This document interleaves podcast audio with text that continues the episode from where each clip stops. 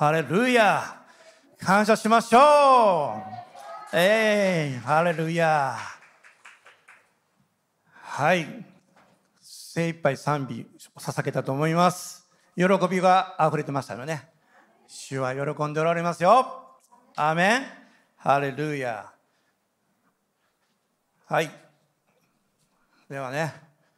今日私メッセージの番になりましたがはい。ギャ先生がね今日はいませんが、まあ、私今日ねちょっとあのメッセージは、えーまあ、どちらかというとまあ使徒的っていうか教師的みたいなメッセージを導かれました。はい、えー、何を言うかというと今日のねメッセージのタイトルまず最初に言いたいと思いますが、えー、日本民族に創造の神そして悔い改めそしてイエスを伝えるっていうのが、えー、今日のテーマが与えられました。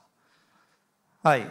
まあねあのこの日本には多くの、えー、宣教師たちがねこの日本の救いのために、えー、来日してくれましたよね、えー、本当にそれは感謝のことです、ね、そしてまた私たち自身も、えー、イエス様を伝えるためにまざ、まなあ労苦をしてきたと思うんですよね。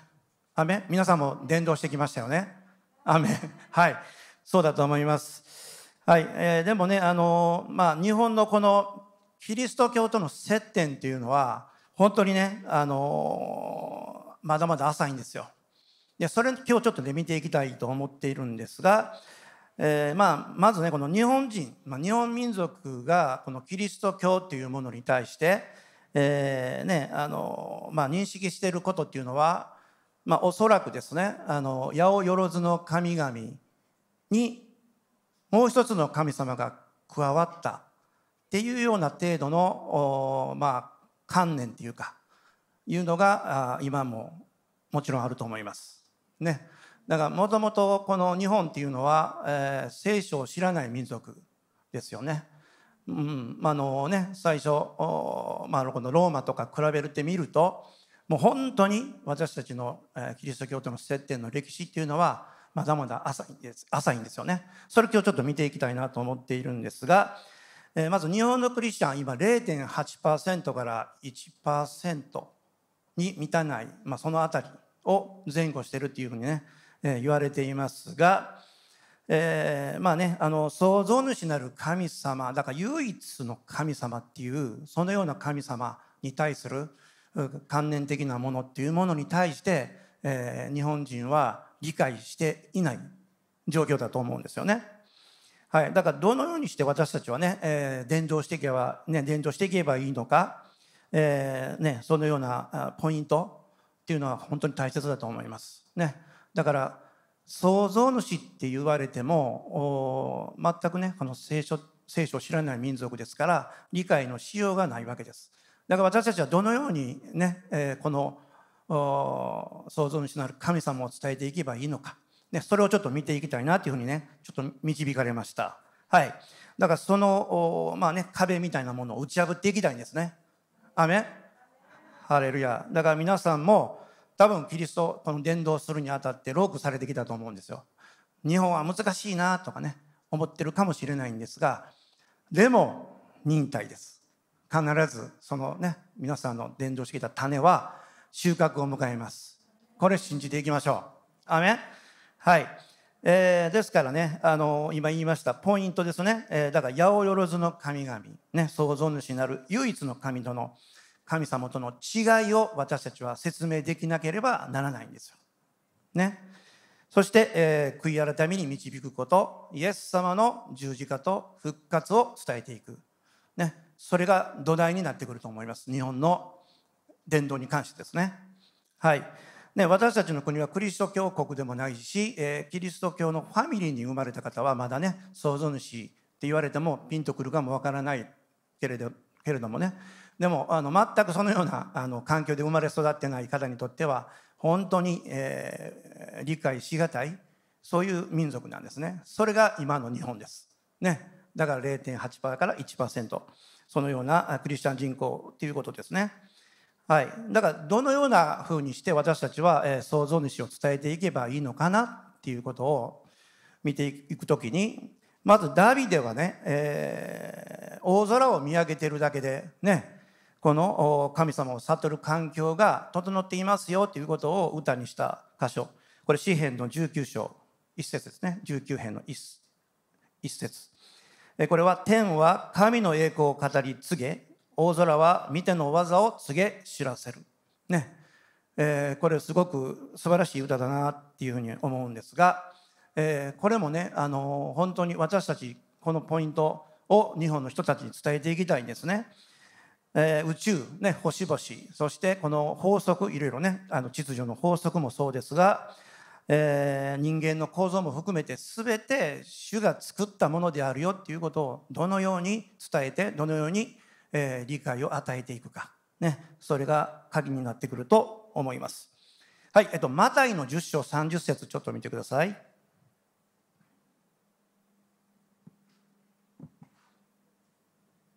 はい、マタイの10章30節ですね。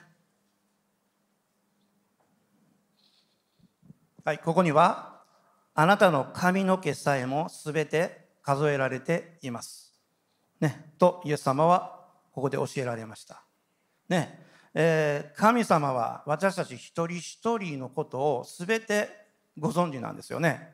アメだから私今日のシャンプーしてきて56本多分髪の毛抜けたと思うんですけどその今日のリアルな数も全部分かっておられるということです。ね今日あなたが何回息したかそれもご存知だと思いますし今日何回心臓の鼓動が鳴ったか全部知っておられますよね神様コンピューターよりすごい神様ですよね。アメ コンピューターは人間が作りました。でも神様が導いてできたんです。アメね、私たちの手の技は祝福されています。ハレルヤ。ね。だから私たち神様あの知らないところないです。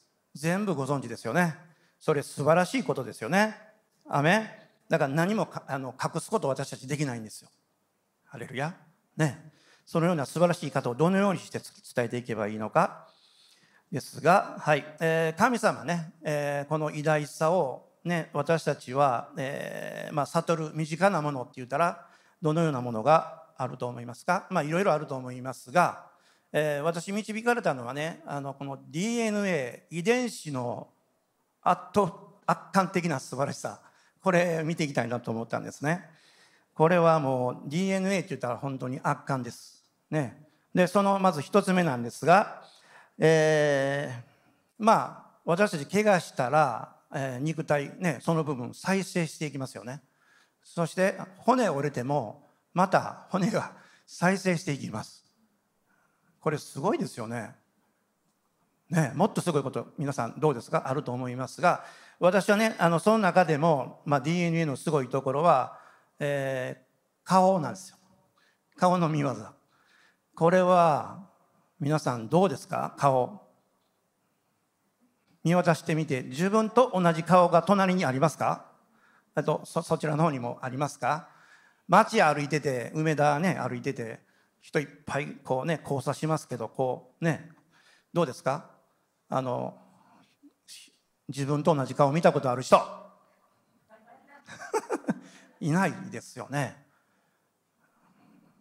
これなんでなんですか？自分と同じ顔がいないのは。素晴らしいと思いませんか？これ。あめどっかねあのカフェ行ってて全然知らない人のように名前を呼ばれてもうあたかもその人のようであるかのように「えー、ねえねえねえ」って言われたことありますか？ないですよね。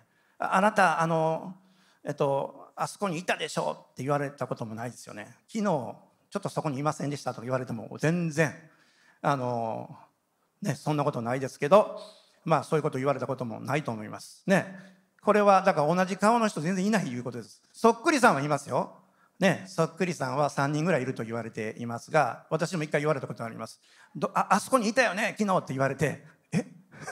いやいやいや全然あのそこに行ってません。え嘘！とか言われたことあるんですけどまあ他人の空にというやつですよね。はい、だから似てるのはあるけどでも実際その顔見たら全然違います。そっくりねまあよくそっくりさんのテレビもやってますが。はい、えー、でもその本人じゃないんですよね。アメはい、えー、だからここはね本当に私たち、えー、他人と似ていてもでもその本人じゃないっていうことです。これすごいんですよ。だから2021年のね、えっと、世界人口約78億人います。まあ、どんどん増えていっているんですかね。はい。だから、自分と同じ顔を探すことは世界中見てもないんですよ。これ、すごいことですよね。よく考えたら。これ身近にある種の見業の奇跡です。ね、感じ取ってくださいね。ダメはい。そしてあの今78億人の中にいないですけど過去に生まれてきた人にもいません。これめっちゃすごいですよね。ね神様の見業ですこれは。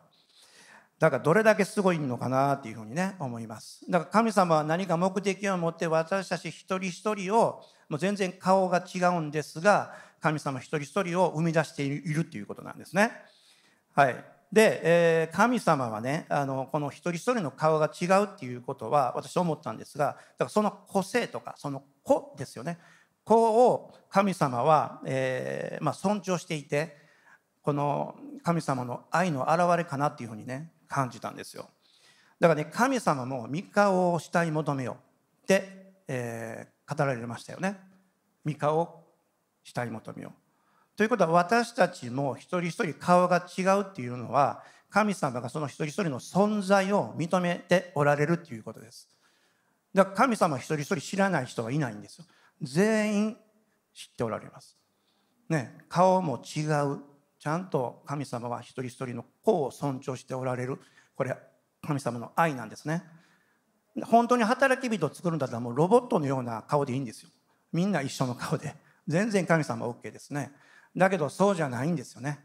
一人一人を尊重して愛を持って私たちを生み出してくださった方。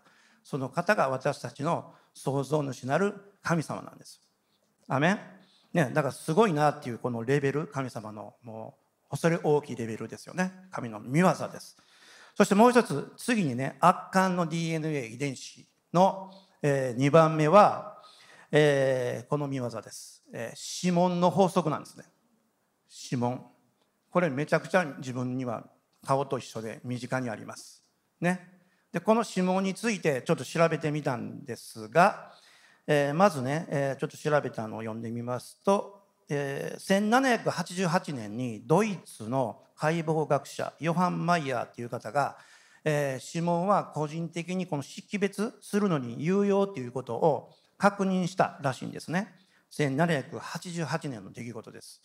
そしてイギリス人のヘンリー・フォールズっていう方がねおられます、えー、明治13年1888年に指紋に関する研究論文を発表した。ね。えー、このフォールズっていう方はスコットランドの教会の宣教師です。でこの方が、えーね、明治13年に、えー、指紋のだから研究報告を発表したんですが、えー、来日しました。日本にこの方は。そして、えー、現在の、えー、築地、ね、に住んでたそうなんですが、えーまあ、キリスト教のね、まあ、宣教師ですが布教を行うとともに、えー、現在の聖ルカ国際病院を開設した人なんです。ね、聖路加って書くんですが聖ルカ、ね、病院ですけど、えー、開設して、えー、医療活動に従事した、えーね、この方医師医者でしたね。はい、で彼はね日本に来た時にこの母音っていうシステム見たんですで母音っていうのはなぜ日本はそれ採用してるのかなっていうふうにね個人的に興味持って、えー、指紋の研究を始めたっていうふうに言われています。日本は古代から指紋をしてたんですね。なぜかその本人の確認という意味でね、まあ、それをやってたのをこのホールズさんが見てね、えーまあ、約日本滞在12年間おられて、えー、日本からイギリスへ指紋の論文を送っていたということなんですね。はい。そして、えーね、あのいろんな本格的な研究されて指紋は個人によって全て異なるとそして遺伝によって受け継がれないので、えー、一卵性ソーセージでも異なった指紋を持つということが立証されたんですね。はい、そして、えー、指紋というものは5つの基本パターンに分類できるそうで、えー、あと後にねあの犯罪捜査にも活用されるようになったんですね。はい、そして日本で明治44年4月1日に、えー、日本の警察において初めて指紋法というのが採用されたらしいです。ね、これすごいなと思うんですがであのここに出るかな？あの日本のねあのこの、えーと、フォールズさんが住んでいた跡地、えー、に、えー、指紋のね、えー、研究発祥の地っていう記念碑が建てられてるそうなんですよ。はい、でこれあの、えー、その聖ルカ国際病院のえー、真向かいに立ってます。今もね今あるんですけど写真これこれこれね。はい。これが今建てられています。この上の方はあの指紋の、えー、ね、発祥の地って書いてますね。はい。研究発祥の地って書いてます。ほんでヘンリー・フォールズさんのいろんな経歴書いてまして宣教師として日本に、えー、来ました、ね、そして病院を、ね、セイルカ病院を開設したということが、えー、ここに書かれています。はい。見えますかね？ね、ちゃんと今もあるので、ね、ぜひ、まあ、東京の方だったら見に行けるんですが 大阪の方はまあねわざわざ見に行かなくてもまあ写真で我慢しましょう。はい、えー、だから指紋っていうのはすごいんですが、はい。でえーと、明治13年だから10月1880年にイギリスのあの科学雑誌「ネイチャー」ねそれに、えー、日本から投稿した彼の論文がですねこの科学的な指紋法に関する世界最初の論文と言われています。だから日本が関係してたわけですね。そしてイギリスもそして最初に発見したのがドイツの人ですよね。だからドイツイギリス日本ねギアス先生のようだなって東京で言ったら全然受けませんでした。はい。でもまあ面白いですよねこの関わり。ねそういうふうにして日本で指紋が研究されてそして立証されていったっていうことが、えーね、行われました。これも神様の素晴らしい見業です。そして、えー、指紋には二大原則があるそうなんですね。で一つ目が、えー、指紋は、えー、その指紋の形は一生変わらない。ね。これを修正不変っていうらしいですね。一生変わらないっていうことです。だから何か傷つけて、えーまあ、血が出てきてちょっとぐちゃぐちゃになってもねこの指先がまたしばらくすると完全に元に戻るんです。だからまた指紋がついてきます。ね。そして2つ目が世界に一つとして同じ指紋はないんです。ね、何人人間いてるんですか？78億人。ね。これあの万人不動っていうらしいです。ね。誰も自分と同じ指紋はいないんです。自分の指紋は自分だけのものなんです。すごいですよね。はい。だから、えー、これは、まあ、すごい奇跡です。この DNA の神様がね。作られたこの奇跡。そしてこの過去にも自分と同じ過去に生まれた人ももう今すでにここにいない人ですよね。もう自分と同じ指紋は誰一人いません。すごい神様の御業ですよね。アメン？すごいですよこれ。はい。ね。だから、えー、本当にねあの身近に自分たちの顔とかね。そしてまたあの指紋とか神様の見業創造されたすごい神様のことを伝えるっていうことをたくさんあると思います。ダビデはね大空を見てね、えー、天を見て神様がいるよと告げ知らせれるそのね私たちが、えー、それを悟れる環境がありますよって言いましたけどもういくらでもあります。皆さん他に何かご存知ですか？あこれあるよみたいなねいろいろあると思いますが、まあ、発見してください。でそれが隣の人の人に伝えていけばいいんですよ。ね、仲がいい親しい関係同士だからそのような会話が生まれて神様の素晴らしさを認識していく。ね、人間もだから全部作られたんですよっていうふうに伝えていけると思います。ね、日本にこれ必要なんですよ。アメ日本民族聖書知りません？創造主っていうその概念すらわからない、ね、その中でどのように伝えていけばいいのか日本の民族自身がよくご存知だと思います。アメね。はい。えー、ですから、えっ、ー、とね、えー、神様の実在、他人に知らあの知らせていきたいと思います。アメはい。マタイの10章を開けてください。はい。えー、マタイの10章の32節ですね。はい。32と33。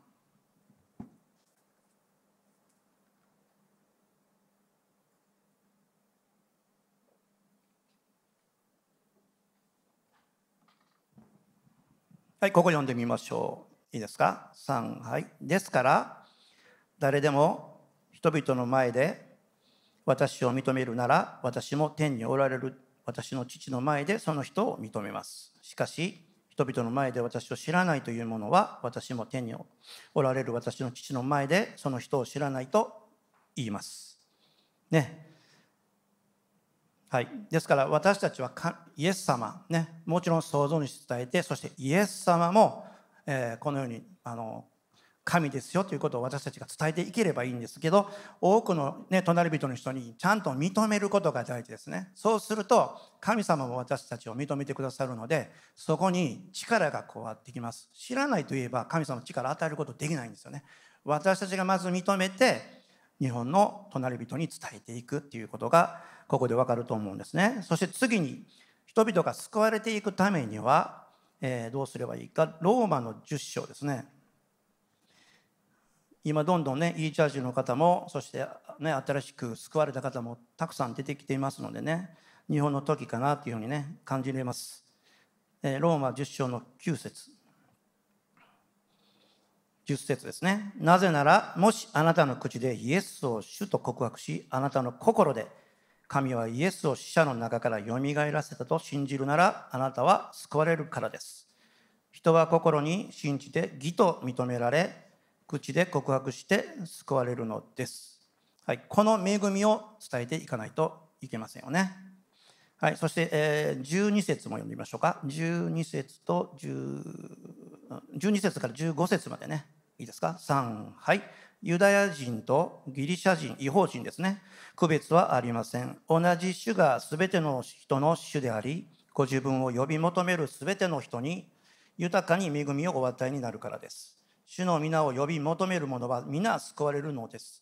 しかし信じたことのない方をどのようにして呼び求めるのでしょうか？聞いたことのない方をどのようにして信じるのでしょうか？述べ伝える人がいなければどのようにして聞くのでしょうか？使わされることがなければどのようにして述べ伝えられるのでしょうか？なんと美しいことか良い知らせを伝える人たちの足はと書いてあるようにです。はい、ですから私たちが述べ伝える人ですよね。アメ。アメだから私たち伝えていかないと誰もわからないということです。だから聖書の中にある、えーね、創造主のことを伝えていくために絶対伝えていかなければそのアクションがなければ主はそこに力を与えてくれません。そして知恵も与えてくれます。でも伝えていくなればそこに主がちゃんとそこ栄光が望み主の力によって私たちは助けられて、ね、聖霊様が働いてくださって私はそこで大胆さが生まれて打ち破りを見ていくことになります。アメン。ハーレルヤ。ですからねイエス様の大宣教命令は、え、今私たちのこの一人一人のえ行動によって、えこの身を見ていくということになってくると思います。アメだから今このね聖句は日本に一番必要な時です。アメですから私たちは日本の打ち打ち破りを見ていきたいです。アメハレルヤ。はい。そして次にですね、えー、日本とキリスト教の接点なんですよ。えー、見ていきたいんですが、まあ、先ほども言いましたが、えー、日本は世界で最もキリスト教が浸透していない国の一つと言われています。ね、0.8%。えー、ですから世界から見るとクリスチャン人口は3人に1人ですよね。これキリスト教徒が一番多いんですね。世界で見ると3人に1人ですよ。日本は0.8%。ね、なぜそんなに日本は少ないのか。ね、と思います。でも心配する必要はないんですよ。はい、今日本の時が来ています。主のカイロスの時が来てるんですよね。はい、でそれでですね文化庁の発表がありました。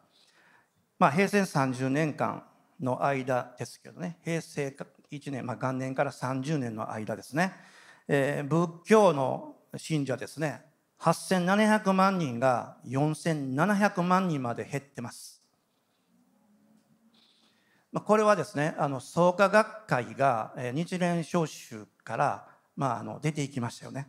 でその人数がですね1684万人なんですよね。でそれを引いても2316万人が、えー、仏教の信者が減っています。ね、これが、えー、発表されてます。そして、えー、神道ですね、神道。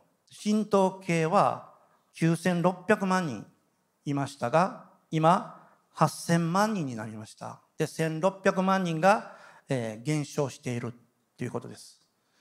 そして、キリスト教系、まあ、キリスト教の信者は、90万人から95万人になって、約5万人が増加しているそうです。これ、すごいですよね。日本の時が来てるんですよ。5万人増えました。みんなもう何十、何百、え？何千万人も減ってるんですよ。これすごいですよね。はい。だから、日本はこれからですよね。あねはい。はい。えっと、マタイの20章開けてください。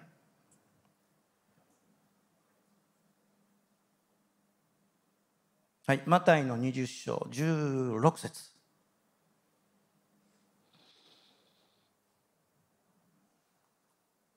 はい。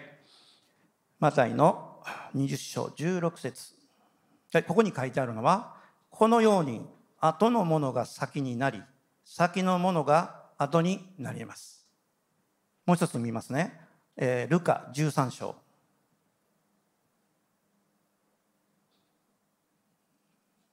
はい、ルカ13章の29、30。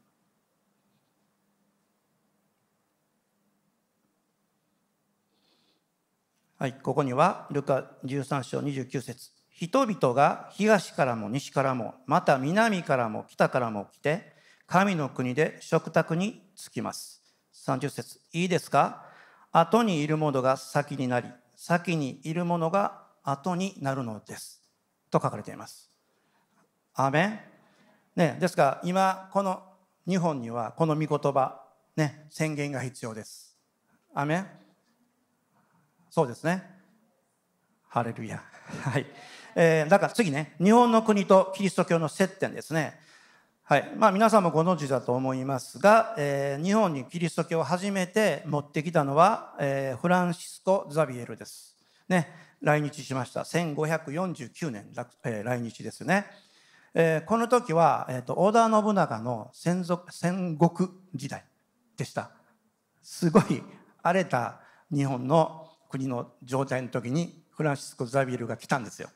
ねこれ神様の計画でしたよね。こんな時に来た。ねそして、えー、そこからですね、えーまあ、歴史見ると1587年には豊臣秀吉による、えー、バテレン追放令が出ましたね。えー、キリスト教、まあね、あの全部こう宣教師も退去せよという命令が下されたんですよね。そして1612年今度は徳川幕府ね、えー、徳川家康江戸幕府か、ね、による、えー、禁教令が出ましたそして鎖国が始まったんですよ。ね、踏み絵もありました、ねえー、信者がね、えー、本当に改宗を求められた、ね、キリスト教はダメだよって言われて、えー、それですごい迫害があった、えー、時代ですね。はい、そしてそこから、えー、しばらくして鎖国が解けたのは1873年ですね。3年の明治政府によるキリスト教禁止の取り締まり取り締まりですね取り締まりがなくなったんですね。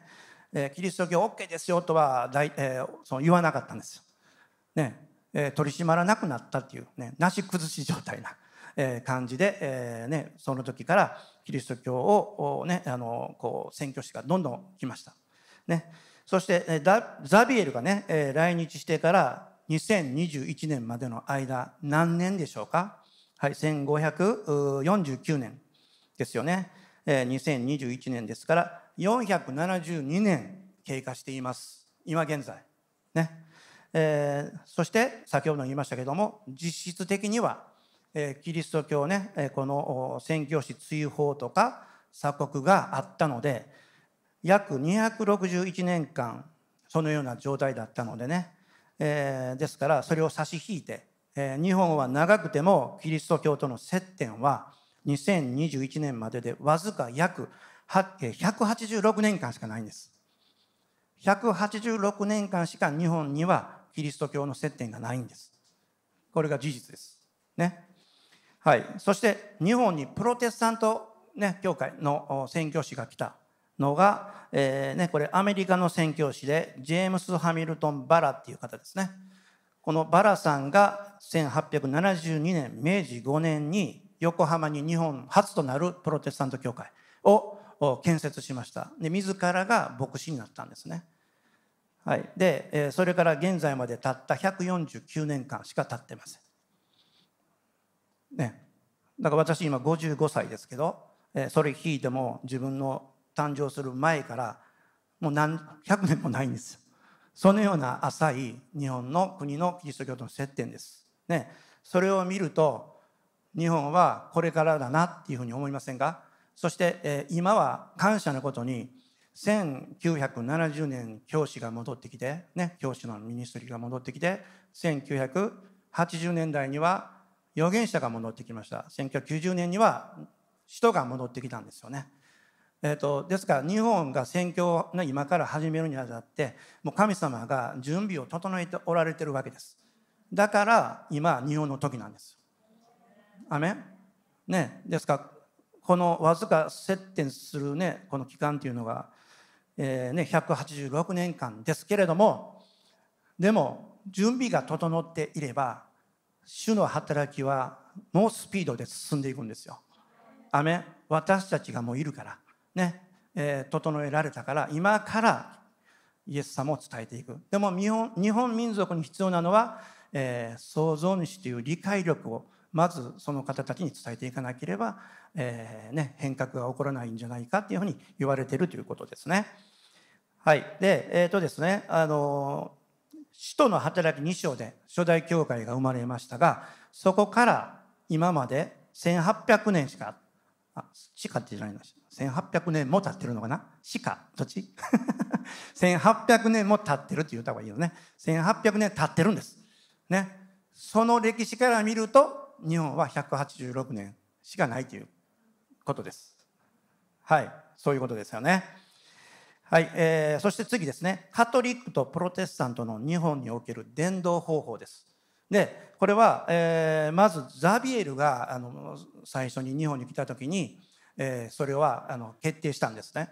でザビエル来た時に日本入ってきた時は、えーね、すごい実感したんですね日本難しいなって本当に思ったんですよ。でなぜかというと創造主をまず理解してさせれないので、えー、まあねあのいろんなあの八百万の神々を信じている日本民族に、えー、一つの神様が増し増し加わるだけだからこれは良くないなと思ってえー、日本民族に合った伝道方法をアイディアもらって伝えていこうと思ったんですね。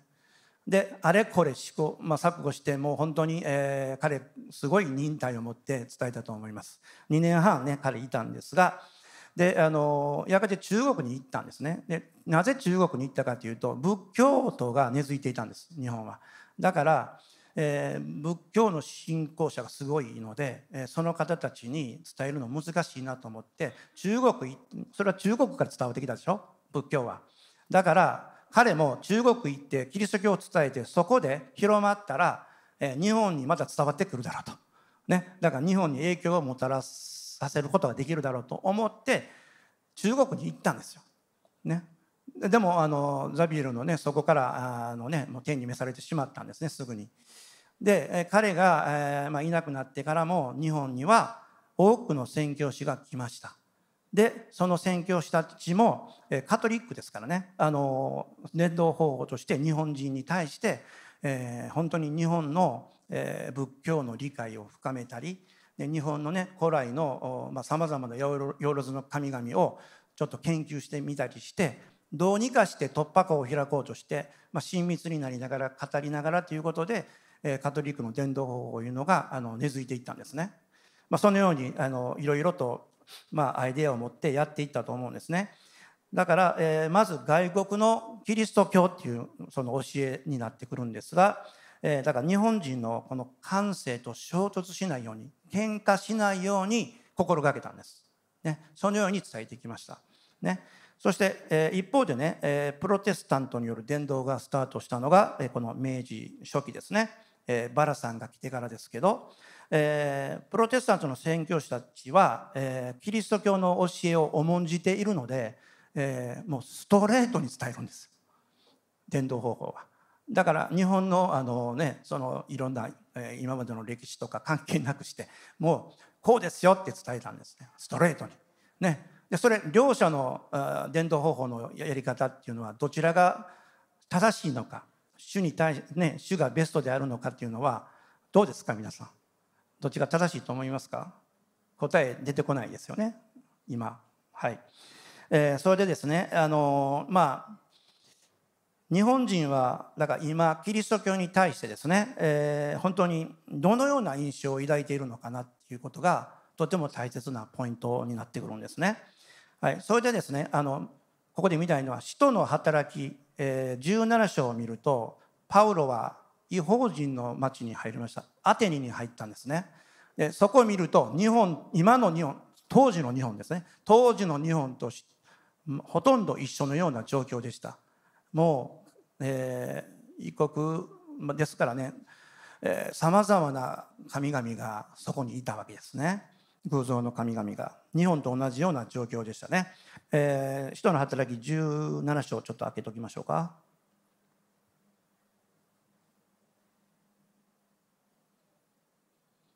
はい、えー、使徒の働き17章16からそのことが書いてあるんですね。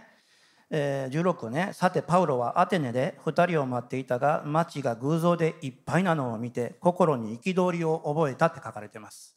ね。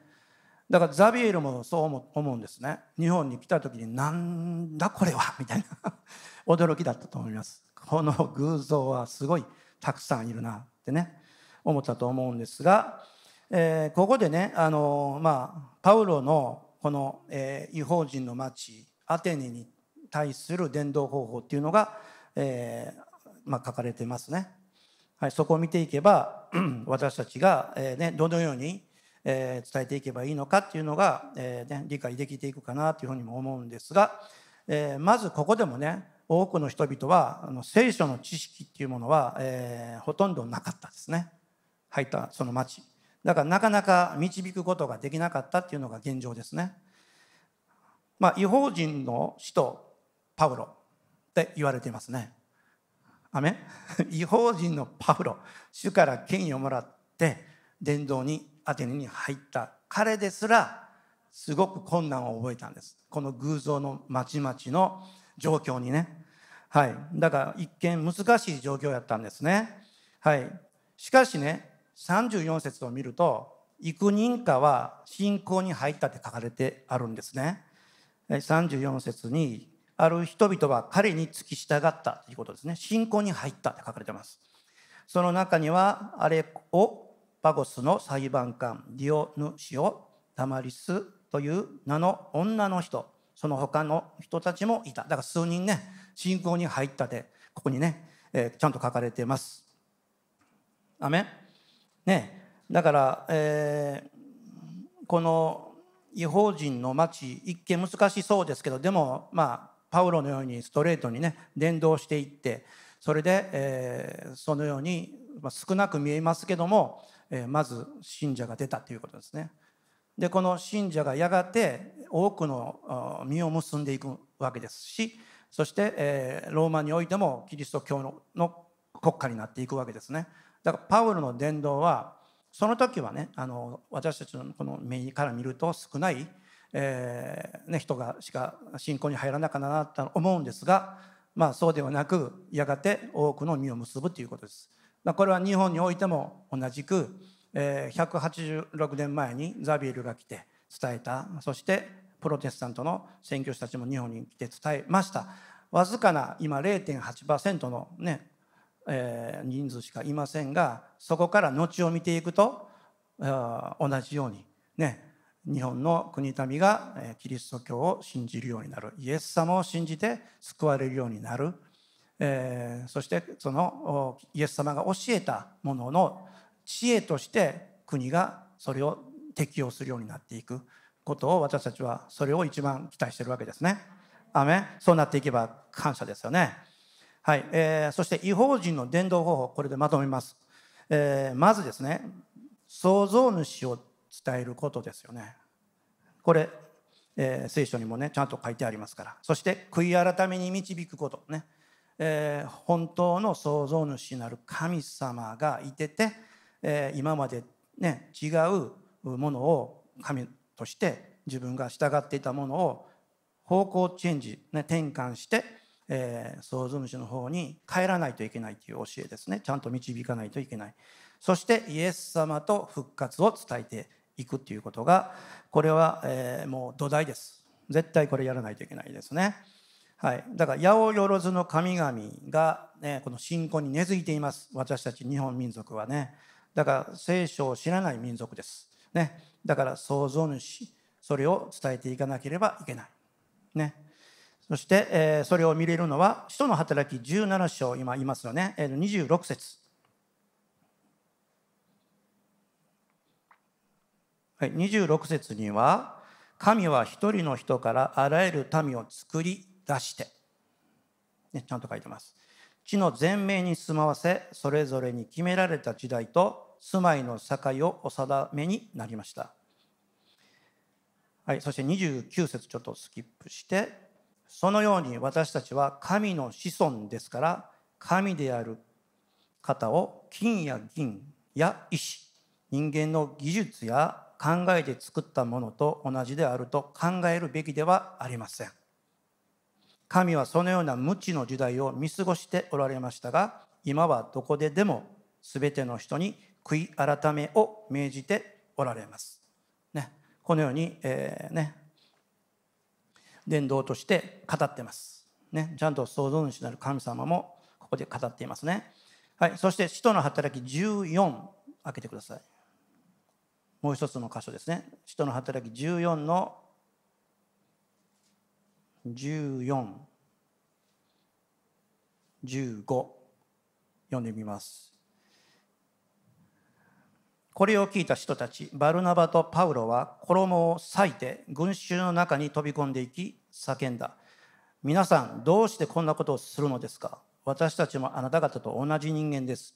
そしてあなた方がこのような虚しいことから離れて天と地と海またそれらの中のすべてのものを作られた生ける神に立ち返るように福音を述べ伝えているのですって書かれてます。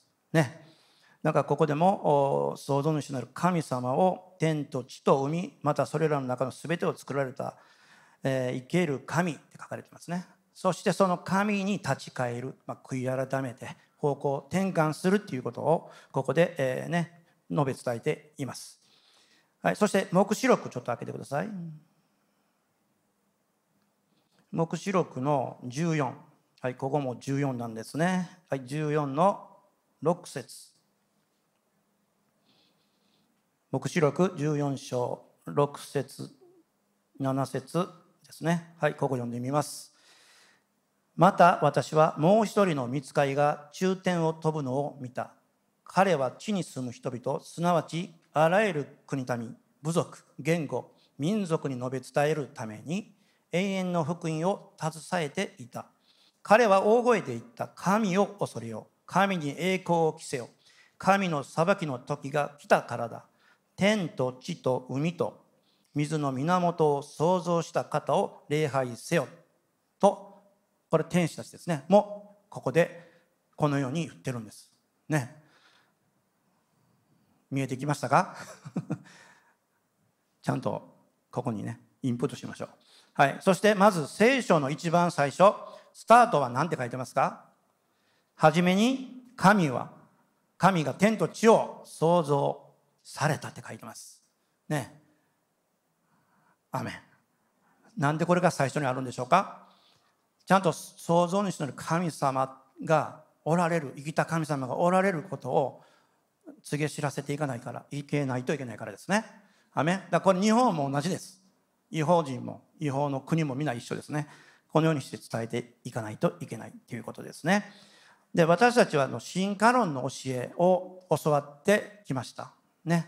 ですからなかなかそこのそのねなんつうのが覆われているものから、えー、抜け出していくっていうのはかなり難しいと思いますがだけど私たちはキリストの権威によってその覆われたベールをね全部キャンセルすることができます。ね、そうしてちゃんと創造主のことをね、論じて話して伝えていかないといけない、ね、その、ような時だと思います。アメはい、ですからねあの種がねあの植えられて芽生えるまでは時間っていうのはかかります。ね、ですから、えー、私たち今行動を起こしたその種がいつ芽生えるかっていうのはこれはご自身しかわからないんですがでも種まく人がいないと収穫を迎えることはできません。ですから伝道というこの種を一つずつ皆さんが与えられたものを自分のね、えー、その主から与えられてる飯そして計画、えーね、それから命の書に書かれた私たちのそのね主が命じておられることを感じ取って、えー、それをやっていく時だと思います。それやってこそ日本の時ですね。なぜかというと日本が目覚める時は私たちが目覚めてますから先に。ね。そして後のものが先になるんですよ。これ日本に宣言していかないといけませんね。目覚めさせていきましょう。日本民族を目覚めさせていく時です。アメはい、最後に第二手モてこれを読んで終わりたいと思います。第二手モて4章。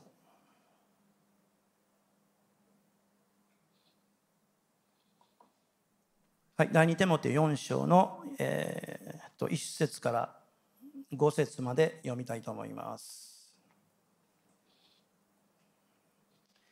はい、一節神の見前でまた生きている人と死んだ人を裁かれるキリストイエスの見前でその現れとその御国を思いながら私は厳かに命じます。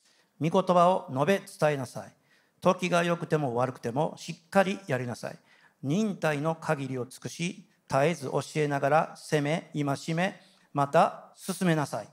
というのは人々が健全な教えに耐えられなくなり耳に心地よいと話を聞こうと自分の好みに従って自分たちのために教師を寄せ集め真理から耳を背け作り話にそれていくような時代になるからです。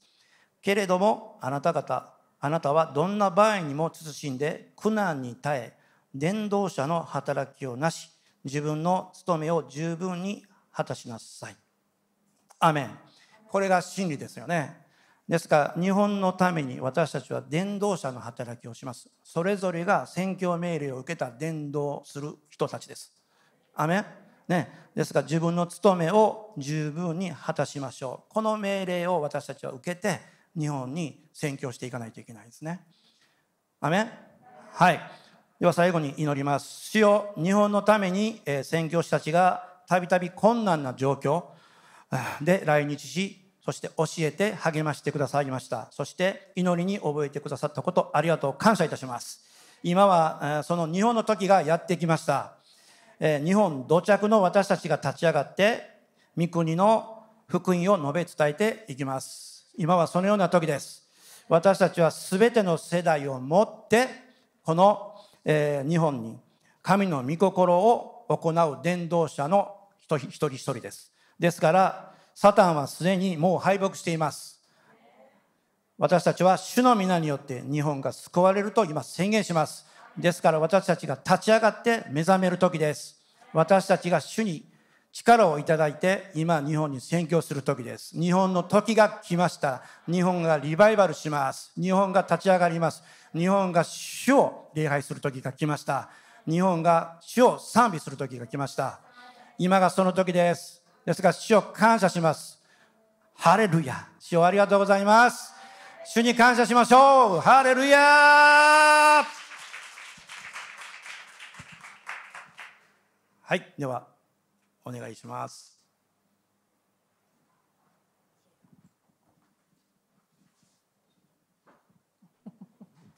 ハレルヤ It is time for Japan. はい、今が日本の時です。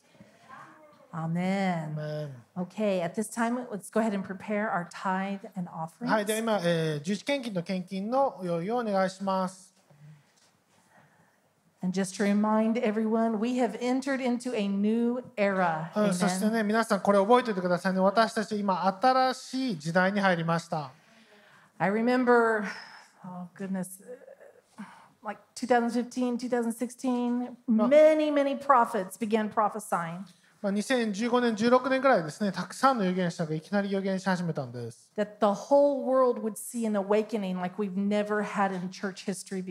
教会の歴史上で見たことないような大覚醒の時が訪れると。そして神の愛と救いから逃れることはできる、そのような国はないと言ったんです。And when I heard that about a new awakening, of course, I rose up, Amen. で、その言葉を聞いた時、よっしゃ立ち上がってアーメンってなりました。 and as I said, many prophets were prophesying similar things うんなので本当にね、多くの預言者たちが似たようなことを預言していたんです。 billion soul harvest. うんもう何千何万という人が救われると。 And for just a second, I kind of was like, uh oh. でもその時に、あ って思っちゃったんですよね。Because generally, when great moves of God come, there's also a lot of turmoil in the land. なぜかというと、このような大覚醒が起こるときに、その前に、まあ、何か困難な壁というのがぶち当たるん The です。enemy likes to rise up, うん敵はね、そこで立ち上がって頑張ってそれを止めようとするんです。but that's okay because God exposes the enemy when that happens. でもそれでもいいんです。なぜかというと、敵が立ち上がるときに神様はその表面に出てきている敵を打ちのめすことができるからなんです out of hiding, うん。彼らが隠れているところから表面化されていくんですよ。and then we can whack his head off. そしてそれで分かっているところをバシッと切り取ることができます。So that's the time we're in. うん私たちそのような時にいます。 So I wasn't planning to say this, but this week, you know, whack some demons' heads off, okay? ですからまあこれ言おうと思ってなかったんですけど悪魔の顔悪霊の顔出てきたらバシッと切ってください。Because God has called us to be His salt and His light. はい、私たちはねこの世のえー塩となりそして光とならないといけないんですよね。We are His ambassadors, 私たちは神の国の大使なんです。bringing heaven's culture, heaven's ways to earth. 天の国の文化を地の国の中でもたらさないといけないんです。So don't be surprised when God gives you opportunities to share your testimony, to, to bless somebody, to have compassion and love towards someone. ですからね.神様があなたに機会を与えて証しする機会とか神様の愛を示す機会、憐れみを表す機会、そのように与えても皆さんびっくりしないでください。But let's not forget, we are in a unique time in history. うん、でもね、これも覚えておいてほしいんですね。私たちはこの時代の中、本当にユニークな時代に入ってい And るん there で is す。 an うん、 awakening happening.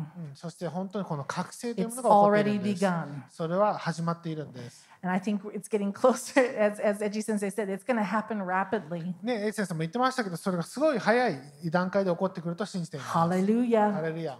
Because God loves us. 神様は私たちを愛してるから、 He loves each one of you. うん、一人一人愛してます。 Everyone watching, He loves う you. んそしてこれ見てる方も皆さんも愛されているんです。 And if you don't know Him yet, うんそしてまだ神様を知らないという方がい He るのであれば、 invites you to come and know Him more. はい、もっとね、神様のことを知ってほしいと思います。 Amen. Amen. He loves us. ね、神様は私たちを愛しています So。let's walk in His love this week. うんですからね、今週神の愛の中を歩んでいきましょう。Amen. Let's remember the covenant we have with God. 神様とその中にあるその契約を私たちは覚えておかないといけないんです。Isaiah 54, verse 10 says, イザヤ54の10。Even though the mountains shake, 山々が揺れ動いても、even though the hills are removed, そして丘が平らになったとしても、God loves us. 神は私たちをまだ愛してるんです。うん、この点が残るように。神様のこの平安の契約というものは残るんです。神様の愛の契約は残って、それは揺り動かせることはありません。それは変わることはないんです。ですから、神を知るようなものというものは、私たちその約束を持つことができるんです。うんね、素晴らしいあれみの持っているそのようなお方なんです。ですから、神様の契約の祝福の中を歩みましょう。Let's praise him for them. うんそしてそれを本当に神様賛美して感謝していきましょう。Amen. And if you don't know those blessings, we welcome you to come and receive はい Jesus. その祝福をまだ知らないのであればもっと知って神様イエス・キリストを知ってくださ Acknowledge him い today.。神様のことをもっと、えー理解してほしいと思います。Amen. If you are ready, Amen. go ahead and stand. はい、では皆様お立ち上がりください。So, Lord, we worship you with our tithes and our offerings. 天のお父様、私たちこの献金と十日献金を持ってあなたに礼拝を捧げます。Lord, we bless this money. うん、このお金を祝福します。 We rebuke and we bind any curse that's on this money. このお金のなりあ上にあるすべての呪いを今キャンセルします。 We call this seed that we're planting today, it's going in good soil. うん、今日まく種が良い地にまかれた種になることを宣言します。 And we command it to multiply in うん Jesus' そしてそれ name. を増加しなさいと宣言しま The す。 blessings of the Lord multiply in our lives this week. 神様の祝福が私たちの人生、 今週増加しなさいと宣言します。